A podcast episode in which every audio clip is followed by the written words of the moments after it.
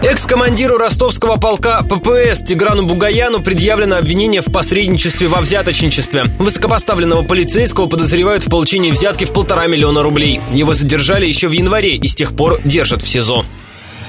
Подробности. По версии следствия, Бугаян предложил свои услуги одному из родственников человека, задержанного по делу о незаконном обороте наркотиков. За полтора миллиона рублей полицейский обещал договориться с нужными людьми о вынесении мягкого приговора. 29 января Бугаяна задержали в собственном кабинете и доставили в следственный изолятор. Он до сих пор там. В качестве меры пресечения суд избрал заключение под стражу. Кроме того, Бугаяну уволили из полиции. Командиром полка ППС он проработал 9 лет.